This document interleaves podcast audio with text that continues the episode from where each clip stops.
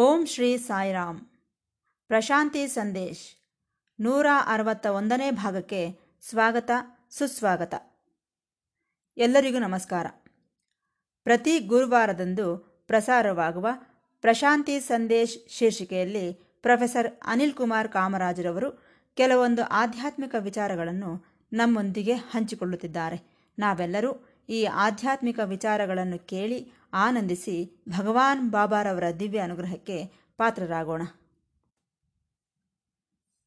ಅಂದ ಹಾಗೆ ನಾವು ಮೂಲವನ್ನು ಪರಿಶೀಲಿಸಬೇಕು. ಏನೋ ಮೇಲಕ್ಕೆ ಕಾಣುವುದನ್ನು ನೋಡಿ ನಿರ್ಧರಿಸುವುದಲ್ಲ. ನಮ್ಮ ದುಃಖಕ್ಕೆ ಕಾರಣವೇನು? ಯಾವುದರಿಂದಾಗಿ ನಾವು ದುಃಖ ಪಡುತ್ತಿದ್ದೇವೆ ಜ್ಞಾನಿ ಎಂದರೆ ಯಾರು? ಅಜ್ಞಾನಿ ಎಂದರೆ ಯಾರು? ನಮ್ಮೊಳಗಿರುವಂತಹ ಈ ಅವಲಕ್ಷಣಗಳು ಇಲ್ಲವೇ? ಬಲಹೀನತೆಗಳು, ಇವುಗಳನ್ನು ತಡೆಯುವುದು ಹೇಗೆ? ಇದನ್ನು ನಿಷೇಧಿಸುವ ಅವಶ್ಯಕತೆ ಇದೆ. ಅದನ್ನು ಯಾವ ರೀತಿ ನಾವು ಮಾಡಬೇಕಾಗಿರುತ್ತದೆ? ಇದಾದ ನಂತರ ನಮ್ಮ ಕೆಲಸಗಳು ಇಲ್ಲವೇ ಕಾರ್ಯಕ್ರಮಗಳು, ಇವುಗಳನ್ನು ನಾವು ಹೇಗೆ ನಿರ್ವಹಿಸಿಕೊಳ್ಳಬೇಕು? ಇಂತಹ ಪ್ರಶ್ನೆಗಳು ನಮಗೆ ಉದಯಿಸುತ್ತವೆ. ಅವುಗಳಿಗೆ ಸಂಬಂಧಿಸಿದಂತಹ ಉತ್ತರಗಳನ್ನು ಸ್ವಲ್ಪ ಮಟ್ಟಿಗೆ ನಿಮ್ಮೊಂದಿಗೆ ಹಂಚಿಕೊಳ್ಳಲು ಪ್ರಯತ್ನಿಸುತ್ತೇನೆ. ಸ್ವಾಮಿ ಮಾನವ ತತ್ವದ ಬಗ್ಗೆ ವಿವರಿಸುತ್ತಾ ಒಂದು ಮಾತನ್ನು ಹೇಳಿದರು. ಇಂದ್ರಿಯಗಳು ಪ್ರಪ್ರಥಮ ಸ್ಥಾನದಲ್ಲಿವೆ. ಇಂದ್ರಿಯಗಳಿಗಿಂತಲೂ ಮೇಲಿನ ಸ್ಥಾನದಲ್ಲಿದೆ ಈ ಮನಸ್ಸು. ಈ ಮನಸ್ಸಿಗಿಂತಲೂ ಮೇಲಿನ ಸ್ಥಾನದಲ್ಲಿದೆ ಈ ಬುದ್ಧಿ. ಈ ಬುದ್ಧಿಗಿಂತಲೂ ಉನ್ನತ ಸ್ಥಾನದಲ್ಲಿರುವುದು ಆತ್ಮ. ಅಂದರೆ ಆತ್ಮಕ್ಕೆ ಸಮೀಪದಲ್ಲಿರುವಂಥದ್ದು ಬುದ್ಧಿ. ಆ ಬುದ್ಧಿಗಿಂತಲೂ ಕೆಳಗೆ ಮನಸ್ಸಿದೆ. ಆ ಮನಸ್ಸಿಗಿಂತಲೂ ಕೆಳಗೆ ಇಂದ್ರಿಯಗಳಿವೆ. ಇದು ಮಾನವ ತತ್ವದಲ್ಲಿರುವಂತಹ ಅಂದಾಜುಗಳು ಇಲ್ಲವೇ ವಿಭಾಗಗಳು. ನಾವು ತಿಳಿದುಕೊಳ್ಳಬೇಕಾಗಿರುವುದೇನೆಂದರೆ ಬುದ್ಧಿಗಿಂತಲೂ ಅತೀತವಾಗಿರುವಂತಹ ಆತ್ಮವನ್ನು ಗ್ರಹಿಸಬೇಕು. ಆ ಆತ್ಮವನ್ನು ಗ್ರಹಿಸಿ ಇತರ ವಿಚಾರಗಳನ್ನೆಲ್ಲ ತಿಳಿದುಕೊಳ್ಳುವುದಕ್ಕೆ ಪ್ರಯತ್ನಿಸಬೇಕು. ಆದರೆ ಇದು ಕಷ್ಟಕರವಾದಂತಹ ವಿಚಾರವೇ. ಏಕೆಂದರೆ ನಮಗಿರುವಂತಹ ಕೋರಿಕೆಗಳಿವೆಯಲ್ಲ, ಅವು ಮಹಾಶತ್ರುಗಳಂತಿವೆ. ಅವುಗಳನ್ನು ಎದುರಿಸುವುದು ಅಷ್ಟು ಸುಲಭದ ವಿಚಾರವಲ್ಲ. ಈ ಮಾತನ್ನು ಭಗವದ್ಗೀತೆ ಬಹಳ ಸ್ಪಷ್ಟವಾಗಿ ಹೇಳಿದೆ. ಕರ್ಮಯೋಗ ಮೂರನೇ ಅಧ್ಯಾಯದ ನಲವತ್ತ್ಮೂರನೇ ಶ್ಲೋಕದಲ್ಲಿ ಈ ವಿಚಾರವನ್ನು ಹೇಳಿದ್ದಾರೆ. ಏವಂ ಬುದ್ಧೇ ಪರಂ ಬುದ್ಧ್ವಾ ಸಂಸ್ತಭ್ಯಾತ್ಮಾನ ಮಾತ್ಮನಾ ಜಹಿ ಶತ್ರುಂ ಮಹಾಬಾಹೋ ಕಾಮರೂಪಂ ದುರಾಸದಂ. ಬುದ್ಧಿಗಿಂತಲೂ ಅತೀತವಾಗಿದೆ ಆತ್ಮ. ಅದನ್ನು ತಿಳಿದುಕೋ. ಬುದ್ಧಿಯಿಂದ ಆ ಆತ್ಮವನ್ನು ಗ್ರಹಿಸು. ಆಗ ಏನಾಗುತ್ತದೆ? ನಿನ್ನ ಬುದ್ಧಿಯನ್ನಾಗಲಿ, ಮನಸ್ಸನ್ನಾಗಲಿ, ಇಂದ್ರಿಯಗಳನ್ನಾಗಲಿ ನಿಗ್ರಹಿಸುವುದಕ್ಕೆ ನಿನಗೆ ಸಾಧ್ಯವಾಗುತ್ತದೆ. ಆಗಲೇ ಕಾಮರೂಪಂ ನಿನ್ನ ಕೋರಿಕೆಗಳನ್ನು ಜಯಿಸುವುದಕ್ಕೆ ಸಾಧ್ಯವಾಗುತ್ತದೆ.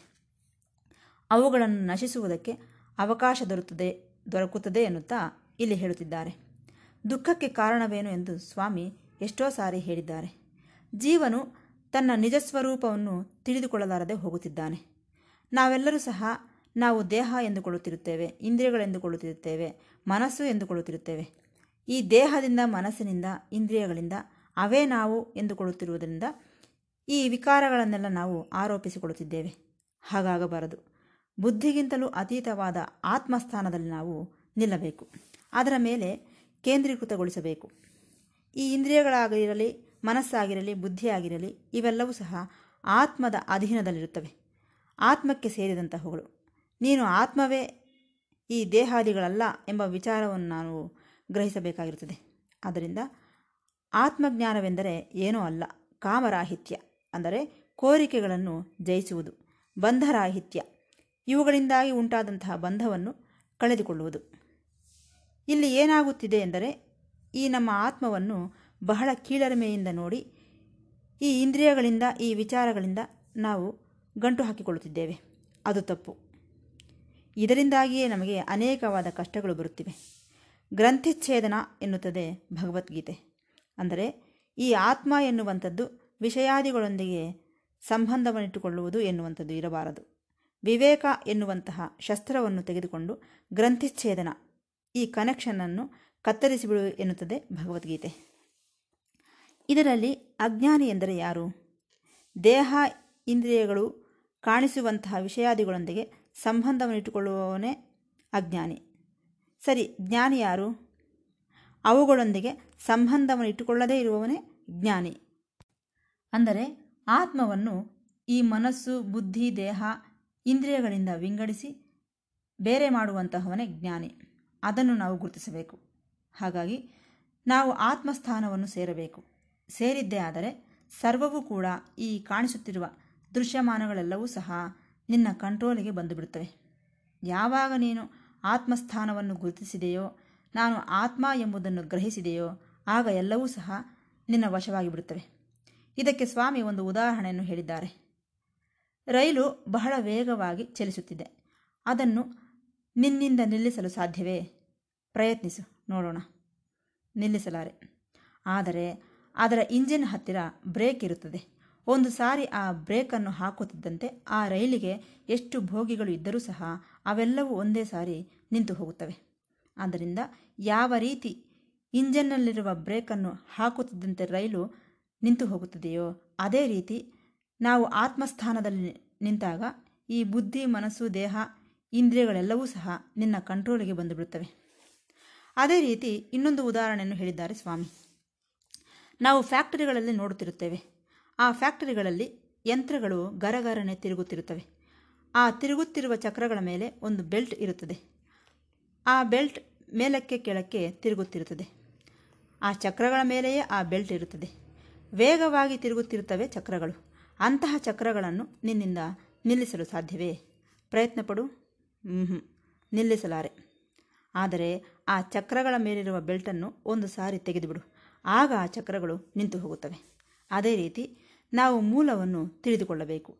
ಈ ಕಾಣಿಸುವಂತಹ ದೃಶ್ಯಮಾನಗಳಿಂದ ಜಗತ್ತಿನೊಂದಿಗೆ ಈ ಆತ್ಮ ಸೇರಿರುವುದರಿಂದ ಈ ಕಷ್ಟಗಳು ನಮಗೆ ಬರುತ್ತಿವೆ. ಇದನ್ನು ನಾವು ಛೇದಿಸಬೇಕಾದಂತಹ ಅವಶ್ಯಕತೆ ಇದೆ. ಈ ರೀತಿ ಆತ್ಮವನ್ನು ಬೇರ್ಪಡಿಸಿ ಆತ್ಮವನ್ನು ಬೇರೆ ಮಾಡುವುದೆಂದರೆ ಏನು? ನಾನು ದೇಹ, ಮನಸ್ಸು, ಬುದ್ಧಿ, ಇಂದ್ರಿಯಗಳು ಎಂದುಕೊಳ್ಳುವುದನ್ನು ಬಿಟ್ಟು ಬಿಡಬೇಕು ನಾನು ಯಾರು ಎಂದರೆ ಆತ್ಮ. ನಾನು ಆತ್ಮವನ್ನು ಗ್ರಹಿಸುವುದೇ ಛೇದಿಸುವಂಥದ್ದು ಎಂದು ನಾವು ಹೇಳಬೇಕು. ಇದನ್ನೇ ಆತ್ಮಸ್ವರೂಪ ಜ್ಞಾನ ಎನ್ನುತ್ತಿದ್ದಾರೆ. ತತ್ವಜ್ಞಾನ ಎನ್ನುತ್ತಿದ್ದಾರೆ. ಇದರಿಂದ ನಮಗಾಗುವಂತಹ ಪ್ರಯೋಜನವೇನೆಂದರೆ ಜನ್ಮ ಜನ್ಮಾಂತರಗಳಿಂದ ಬಂದಂತಹವುಗಳೆಲ್ಲವೂ ಹೊರಟು ಹೋಗುತ್ತವೆ. ನೀನು ಸಂಪಾದಿಸಿ ಸಂಗ್ರಹಿಸಿಕೊಂಡಂತಹವುಗಳೆಲ್ಲವೂ ಹೊರಟು ಹೋಗುತ್ತವೆ. ಇದನ್ನು ವಾಸನಾಕ್ಷಯ ಎಂದಿದ್ದಾರೆ. ಇದು ಕಷ್ಟಕರವಾದ ವಿಚಾರವೇ. ದುರಾಸದಂ ಎನ್ನುತ್ತದೆ ಭಗವದ್ಗೀತೆ. ಮಹಾಶಕ್ತಿವಂತವಾದದ್ದು. ಅದೇ ರೀತಿ ಕಷ್ಟಕರವಾದದ್ದು ಸಹ. ಅದು ಅಲ್ಲದೆ ಇದೊಂದು ಮಹಾವೃಕ್ಷ. ಭೂಮಿಯೊಳಗೆ ಗಟ್ಟಿಯಾಗಿ ನಾಟಿ ಹೋದಂತಹ ವಿಧಾನದಲ್ಲಿರುತ್ತದೆ. ಅದನ್ನು ನಾವು ಏನು ಮಾಡಬೇಕೆಂದರೆ ಗೊಡ್ಡಲಿಯಿಂದ ಈ ಮಹಾವೃಕ್ಷವನ್ನು ಬೀಳಿಸಿಬಿಡಬೇಕು ಎನ್ನುತ್ತಿದೆ ಭಗವದ್ಗೀತೆಯ ಕರ್ಮಯೋಗದ ಮೂರನೇ ಅಧ್ಯಾಯ ನಲವತ್ತ್ಮೂರನೇ ಶ್ಲೋಕದಲ್ಲಿ ಈ ವಿಚಾರವನ್ನು ಹೇಳಿದೆ. ಇಷ್ಟಕ್ಕೂ ಇದರ ಸಾರಾಂಶವೇನೆಂದರೆ ನಾವು ನಮ್ಮ ಆತ್ಮವನ್ನು ಗ್ರಹಿಸಬೇಕು. ನಂತರ ಈ ಇಂದ್ರಿಯಗಳು ಇವುಗಳೊಂದಿಗೆ ಸೇರಿ ಹೊರಗಿನ ವಿಷಯಗಳೊಂದಿಗೆ ಸಂಬಂಧವನ್ನು ಇಟ್ಟುಕೊಂಡು ಕಷ್ಟಗಳ ಪಾಲಾಗಬಾರದು. ಆ ಗ್ರಂಥಿಯನ್ನು ಛೇದಿಸಬೇಕು ಎಂಬ ವಿಚಾರವನ್ನು ಈ ಶ್ಲೋಕ ನಮಗೆ ಹೇಳುತ್ತಿದೆ. ಅದೇ ರೀತಿ ಭಗವದ್ಗೀತೆಯ ಜ್ಞಾನಯೋಗದ ನಾಲ್ಕನೇ ಅಧ್ಯಾಯ ಹತ್ತೊಂಬತ್ತನೇ ಶ್ಲೋಕ ಈ ರೀತಿ ಹೇಳುತ್ತಿದೆ. ಯಸ್ಯ ಸರ್ವೇ ಸಮಾರಂಭಾ, ಕಾಮಸಂಕಲ್ಪವರ್ಜಿತಾ. ಕರ್ಮಾಣಂ ತಮಾಹು ಪಂಡಿತಂಬುದಾಹ ನೋಡಿ, ಯಾರು ಈ ತತ್ವವನ್ನು ಗ್ರಹಿಸುತ್ತಾನೋ, ಯಾವ ಕೋರಿಕೆಗಳು ಇಲ್ಲದೆ ಮಾಡಿಕೊಳ್ಳುತ್ತಾನೋ, ಜ್ಞಾನ ಎಂಬ ಅಗ್ನಿಯಿಂದ ಅದನ್ನು ದಗ್ಧ ಮಾಡುತ್ತಾನೋ, ಅವನೇ ಪಂಡಿತನು ಎನ್ನುತ್ತಿದ್ದಾರೆ. ಅವರೇ ತಿಳಿದಂತಹವರು ವಿಜ್ಞರು. ಬುಧಾಹ ಎನ್ನುತ್ತದೆ ಭಗವದ್ಗೀತೆ. ಆದರೆ ಈ ಪಂಡಿತ ಎಂಬುವನು ಈ ಅಹಂಭಾವದಿಂದ ಕೂಡಿಕೊಂಡಿರುವಂತಹ ಸಂಕಲ್ಪಗಳನ್ನು ಹೊಂದಿರುವಂತಹವನಾಗಿರಬಹುದು. ನಾವಂದುಕೊಳ್ಳುವಂತಹ ಪಂಡಿತರೆಲ್ಲ ಎಲ್ಲರೂ ಕೇವಲ ಪುಸ್ತಕ ಪಾಂಡಿತ್ಯವನ್ನು ಹೊಂದಿದಂತಹವರು, ಕೋರಿಕೆಗಳನ್ನು ಛೇದಿಸುವಂತಹವರಲ್ಲ. ಆದರೆ ಕೋರಿಕೆಗಳಿಲ್ಲದೆ, ಸಂಕಲ್ಪಗಳಿಲ್ಲದೆ ಇರುವವನು, ಈ ಜ್ಞಾನದಿಂದ ಎಲ್ಲ ಕರ್ಮಗಳನ್ನು ದಹಿಸಲ್ಪಡುವವನು ಆತನು ಪಂಡಿತನೆಂದರೆ ಭಗವದ್ಗೀತೆಯ ಪ್ರಕಾರ. ಅಂತಹವರಿದ್ದಾರಲ್ಲ ಸಮಾರಂಭಾಹ, ಮಹನೀಯರು ಉತ್ತಮವಾದಂತಹ ಕರ್ಮಗಳನ್ನು ಮಾಡುತ್ತಿರುತ್ತಾರೆ. ಮಹೋನ್ನತವಾದಂತಹ ಕಾರ್ಯಕ್ರಮಗಳನ್ನು ನಿರ್ವಹಿಸುತ್ತಿರುತ್ತಾರೆ.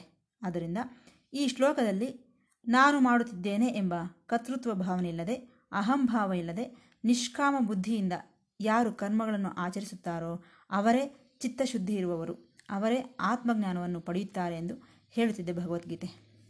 ಉದಾಹರಣೆಗೆ ಹತ್ತಿ. ಇದು ರಾಶಿ ರಾಶಿ ಇರಬಹುದು.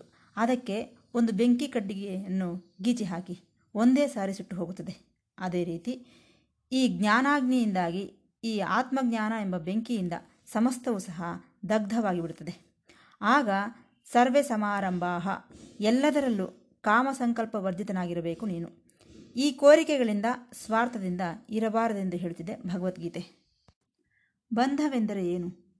ನಾನು ಮಾಡುತ್ತಿದ್ದೇನೆ ಎಂಬ ಕರ್ತೃತ್ವ ಭಾವನೆ. ಎಲ್ಲದರ ಮೇಲೂ ಒಂದು ರೀತಿಯ ಆಸಕ್ತಿ. ಇದೇ ಬಂಧವೆಂದರೆ. ಇದನ್ನು ಕತ್ತರಿಸಿ ಹಾಕಬೇಕೆಂದು ಹೇಳುತ್ತಿದೆ ಭಗವದ್ಗೀತೆ. ಇಲ್ಲಿ ನೋಡಿ ಸ್ವಾಮಿ ಎಷ್ಟು ಚೆನ್ನಾಗಿ ಹೇಳುತ್ತಿದ್ದಾರೋ ಎಂದು.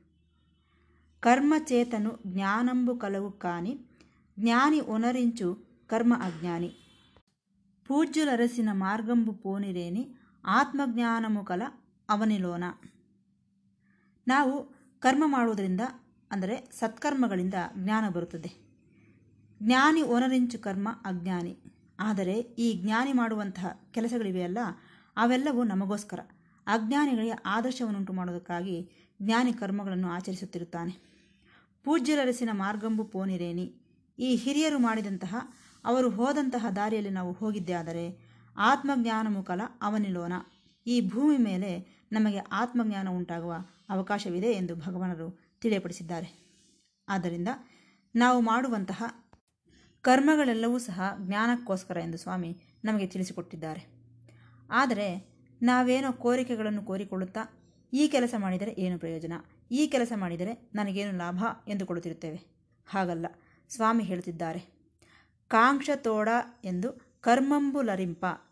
ಪ್ರತಿ ಕೆಲಸವನ್ನು ಸಹ ಕೋರಿಕೆಗಳನ್ನಿಟ್ಟುಕೊಂಡು ಮಾಡಿದ್ದೇ ಆದರೆ ಏನಾಗುತ್ತದೆ? ದಕ್ಕಬಹುದು ಫಲಮು ಧರಣಿಯೆಂದು. ಈ ಫಲ ನಿನಗೆ ದಕ್ಕುವುದಿಲ್ಲ. ನೆನಪಿಡು. ಕಾಂಕ್ಷ ಬದಲಿ ಭಕ್ತಿ ಕರ್ಮಲು ಒನರಿಂಪ ಯಾವ ಕೋರಿಕೆಗಳು ಇಲ್ಲದೆ ಭಕ್ತಿ ಕರ್ಮಗಳನ್ನು ಮಾಡಿದ್ದೇ ಆದರೆ ಫಲಿತ ಮೊಸಗು ಚುಂಡು ಪರ್ತಿ ವಿಭುಡು ಭಗವಾನ್ ಬಾಬಾರವರಿದ್ದಾರಲ್ಲ, ನಮ್ಮ ತತ್ವವನ್ನು ತಿಳಿಸುತ್ತಿದ್ದಾರೆ ಎಂದು ಸ್ವಾಮಿ ಹೇಳಿದ್ದಾರೆ. ನಾವು ಕರ್ಮಗಳನ್ನು ಆಚರಿಸಬೇಕು, ಅದರ ಮೇಲೆ ನಮಗೆ ಹಕ್ಕಿರುತ್ತದೆ. ಆದರೆ ಕರ್ಮ ಫಲದ ಮೇಲೆ ನಮಗೆ ಹಕ್ಕಿಲ್ಲ. ಕರ್ಮಮುಚೇಯ ನರುಲಕು ಕಲದು ಹಕ್ಕು. ಪ್ರತಿಯೊಬ್ಬರಿಗೂ ಹಕ್ಕಿದೆ. ಕರ್ಮಫಲಮುನೀಯ ಧಾತಕು ಹಕ್ಕು. ಕರ್ಮಫಲವನ್ನು ನೀಡುವವರು ಯಾರು? ಪರಮಾತ್ಮ. ಆತನಿಗೆ ಹಕ್ಕಿದೆ. ಅಡುಗ ಫಲಮೂಲ ಏರಿಕೆ ಹಕ್ಕು ಲೇದು. ಇದು ಮಾಡಿದ್ದೇವೆ, ನಮಗೆ ಫಲ ಕೊಡು ಎಂದು ಕೇಳುವ ಹಕ್ಕು ಯಾರಿಗೂ ಇಲ್ಲ. ಇಂಥ ಕನ್ನನು ಬೇರೆ ದೀರು ಕಪರತು ಎಂದಿದ್ದಾರೆ ಸ್ವಾಮಿ. ಈ ರೀತಿ ಭಗವದ್ಗೀತೆಯ ಸಂದೇಶವನ್ನು ಸ್ವಾಮಿಯ ಅಮೃತ ತುಲ್ಯವಾದಂತಹ ಮಾತುಗಳಲ್ಲಿ ನಮಗೆ ಸ್ಪಷ್ಟವಾಗಿ ಅರ್ಥವಾಗುತ್ತದೆ. ಅದೇ ರೀತಿ ಸಾಂಖ್ಯಯೋಗ ಎರಡನೇ ಅಧ್ಯಾಯ ನಲವತ್ತ್ಮೂರನೇ ಶ್ಲೋಕವನ್ನು ನೋಡಿ. ಕಾಮಾತ್ಮಾನಃ ಸ್ವರ್ಗ ಪರಾ ಜನ್ಮಕರ್ಮ ಫಲಪ್ರದಾಂ ಕ್ರಿಯಾ ವಿಶೇಷ ಬಹುಲಾಂ ಭೋಗೈಶ್ವರ್ಯ ಗತಿಂ ಪ್ರತಿ ಯಾರು ಕೋರಿಕೆಗಳಿಂದ ಮನಸ್ಸನ್ನು ತುಂಬಿಕೊಂಡಿರುತ್ತಾರೋ ಅವರಿಗೆ ಮಹಾ ಎಂದರೆ ಸ್ವರ್ಗ ಬರುತ್ತದೆ. ಸ್ವರ್ಗ ಪ್ರಾಪ್ತಿಗಾಗಿ ಇರುತ್ತಾರೆ ಅವರು. ಸ್ವರ್ಗದ ಮೇಲೆ ಅವರಿಗೆ ಆಸಕ್ತಿ ಇರುತ್ತದೆ. ಆದ್ದರಿಂದ ಈ ಜನ್ಮವೆಲ್ಲ ಏನೋ ಕರ್ಮಗಳನ್ನು ಮಾಡುವುದು, ಅದರಿಂದ ಕರ್ಮಫಲವನ್ನು ಆಶಿಸುವುದು ಇದೇ ನಡೆಯುತ್ತಿದೆ. ಭೋಗೈಶ್ವರ್ಯ ಗತಿಂಪ್ರತಿ ಭೋಗಗಳು ಐಶ್ವರ್ಯಗಳು ಬೇಕು ಎಂದು ಕೋರಿಕೊಳ್ಳುತ್ತಾರೆ. ಕ್ರಿಯಾ ವಿಶೇಷ ಬಹುಲಾಂ. ಎಲ್ಲ ಕೆಲಸಗಳು ಸಹ ಅದಕ್ಕೋಸ್ಕರವೇ. ಅದರಲ್ಲೂ ಈ ಮಾನವನು ಹೇಗಿರುತ್ತಿದ್ದಾನೆಂದರೆ ಕಾಮಾತ್ಮಾನಃ ಎಲ್ಲ ಕೋರಿಕೆಗಳ ಸ್ವರೂಪವೇ ಅವರು. ಸ್ವರ್ಗಪರಾಹ. ಅವನು ಕೋರಿಕೊಳ್ಳುವುದು ಮೋಕ್ಷವನ್ನಲ್ಲ, ಸ್ವರ್ಗವನ್ನು ಕೋರಿಕೊಳ್ಳುತ್ತಾನೆ. ಜನ್ಮ ಕರ್ಮ ಫಲಪ್ರದ. ಅನೇಕವಾದಂತಹ ಈ ಫಲಗಳನ್ನು ಕೋರಿಕೊಳ್ಳುವಂತಹ ಕರ್ಮಗಳಿವೆಯಲ್ಲ ಅವು ನಿನಗೆ ಮೋಕ್ಷವನ್ನು ತಂದುಕೊಡುವುದಿಲ್ಲ. ತಿಳಿದುಕೋ. ಆದ್ದರಿಂದ ಕ್ರಿಯಾ ವಿಶೇಷ ಬಹುಲಾಂ. ಭೋಗೈಶ್ವರ್ಯ ಗತಿಂ ಪ್ರತಿ. ನೀನು ಈ ಸ್ವರ್ಗವನ್ನು ಕೋರಿಕೊಳ್ಳುತ್ತಾ, ಐಶ್ವರ್ಯವನ್ನು ಕೋರಿಕೊಳ್ಳುತ್ತಾ, ಯಜ್ಞಯಾಗಾದಿಗಳನ್ನು ಮಾಡುತ್ತಾ, ಕರ್ಮಕಾಂಡದಲ್ಲಿ ಮುಳುಗಿ ಹೋಗಿದ್ದೀಯಾ ಎಂದು ಸ್ವಾಮಿ ಬಹಳ ಚೆನ್ನಾಗಿ ಹೇಳಿದ್ದಾರೆ. ಆದ್ದರಿಂದ ಧನಕ್ಕೋಸ್ಕರ ದಾನಗಳು, ಯಾಗಗಳು ಮಾಡುತ್ತಿರುತ್ತಾರೆ. ರೂಪಾಯಿ ಕೊರಕು, ಲೋಪಾಯಿ ವ್ಯವಹರಿಸುತ್ತುಂಟಾರು ಎಂದು ಸ್ವಾಮಿ ವ್ಯಂಗ್ಯವಾಗಿ ಹೇಳಿದ್ದಾರೆ. ಅದೇ ರೀತಿ ವಿಜ್ಞಾನ ಯೋಗದ ಏಳನೇ ಅಧ್ಯಾಯ ಇಪ್ಪತ್ತನೇ ಶ್ಲೋಕದಲ್ಲಿ, ಕಾಮೈಸ್ಥೈಸ್ಥೈರ್ಹ್ಯ ತಜ್ಞಾನಾ ಪ್ರಪದ್ಯಂತೆನ್ಯ ದೇವತಾ ತಂ ತಂ ನಿಯಮಮಾಸ್ಥಾಯ ಪ್ರಕೃತ್ಯ ನಿಯತಾಹ ಸ್ವಯ ಎನ್ನುತ್ತಿದ್ದಾರೆ. ಈ ಪ್ರಕೃತಿ ನಮ್ಮನ್ನು ಪ್ರೇರೇಪಿಸುತ್ತಿರುತ್ತದೆ. ಈ ಪ್ರಕೃತಿ ಪ್ರೇರಣೆಯಿಂದಾಗಿ ಅನೇಕ ಕೋರಿಕೆಗಳಿಂದ ಹೃತಜ್ಞಾನ ನಮ್ಮ ವಿವೇಕವನ್ನು ನಾವು ಕಳೆದುಕೊಳ್ಳುತ್ತಿದ್ದೇವೆ.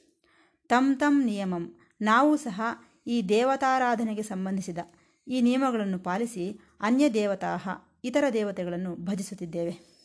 ಆದರೆ ನಾವು ಮಾಡುವ ದೇವತಾರಾಧನೆ ಇದೆಯಲ್ಲ, ನಮ್ಮ ಕೋರಿಕೆಗಳನ್ನು ನೆರವೇರಿಸಿಕೊಳ್ಳುವುದಕ್ಕಾಗಿ, ಸ್ವರ್ಗಭೋಗ ಐಶ್ವರ್ಯಗಳಿಗಾಗಿ. ಹಾಗಲ್ಲ, ನೆನಪಿಡು. ಕಾಮೈಹಿ ಹೃತಜ್ಞಾನ ಈ ವಿಷಯ ವಾಂಛೆಗಳೆಲ್ಲವೂ ಸಹ ವಿಜ್ಞಾನದಿಂದ ಕತ್ತರಿಸಿ ಹಾಕಬೇಕು, ನಾಶ ಮಾಡಬೇಕು. ಅದೇ ಮಾರ್ಗ ಎನ್ನುತ್ತಿದ್ದಾರೆ ಭಗವದ್ಗೀತೆಯಲ್ಲಿ. ಆ ದಿನ ಗೀತಾಚಾರ್ಯನಾಗಿ ಭಗವದ್ಗೀತೆಯನ್ನು ಬೋಧಿಸಿದಂತಹವರೇ ಈ ದಿನ ಜಗದ್ಗುರು ಸ್ಥಾನದಲ್ಲಿರುವಂತಹ ಭಗವಾನ್ ಶ್ರೀ ಸತ್ಯಸಾಯಿ ಬಾಬಾರವರು ಎಂದು ಹೇಳುತ್ತಾ ಈ ಭಾಗವನ್ನು ಮುಕ್ತಾಯಗೊಳಿಸುತ್ತಿದ್ದೇನೆ. ಮತ್ತೆ ಭೇಟಿಯಾಗೋಣ. ಸಾಯಿರಾಮ್.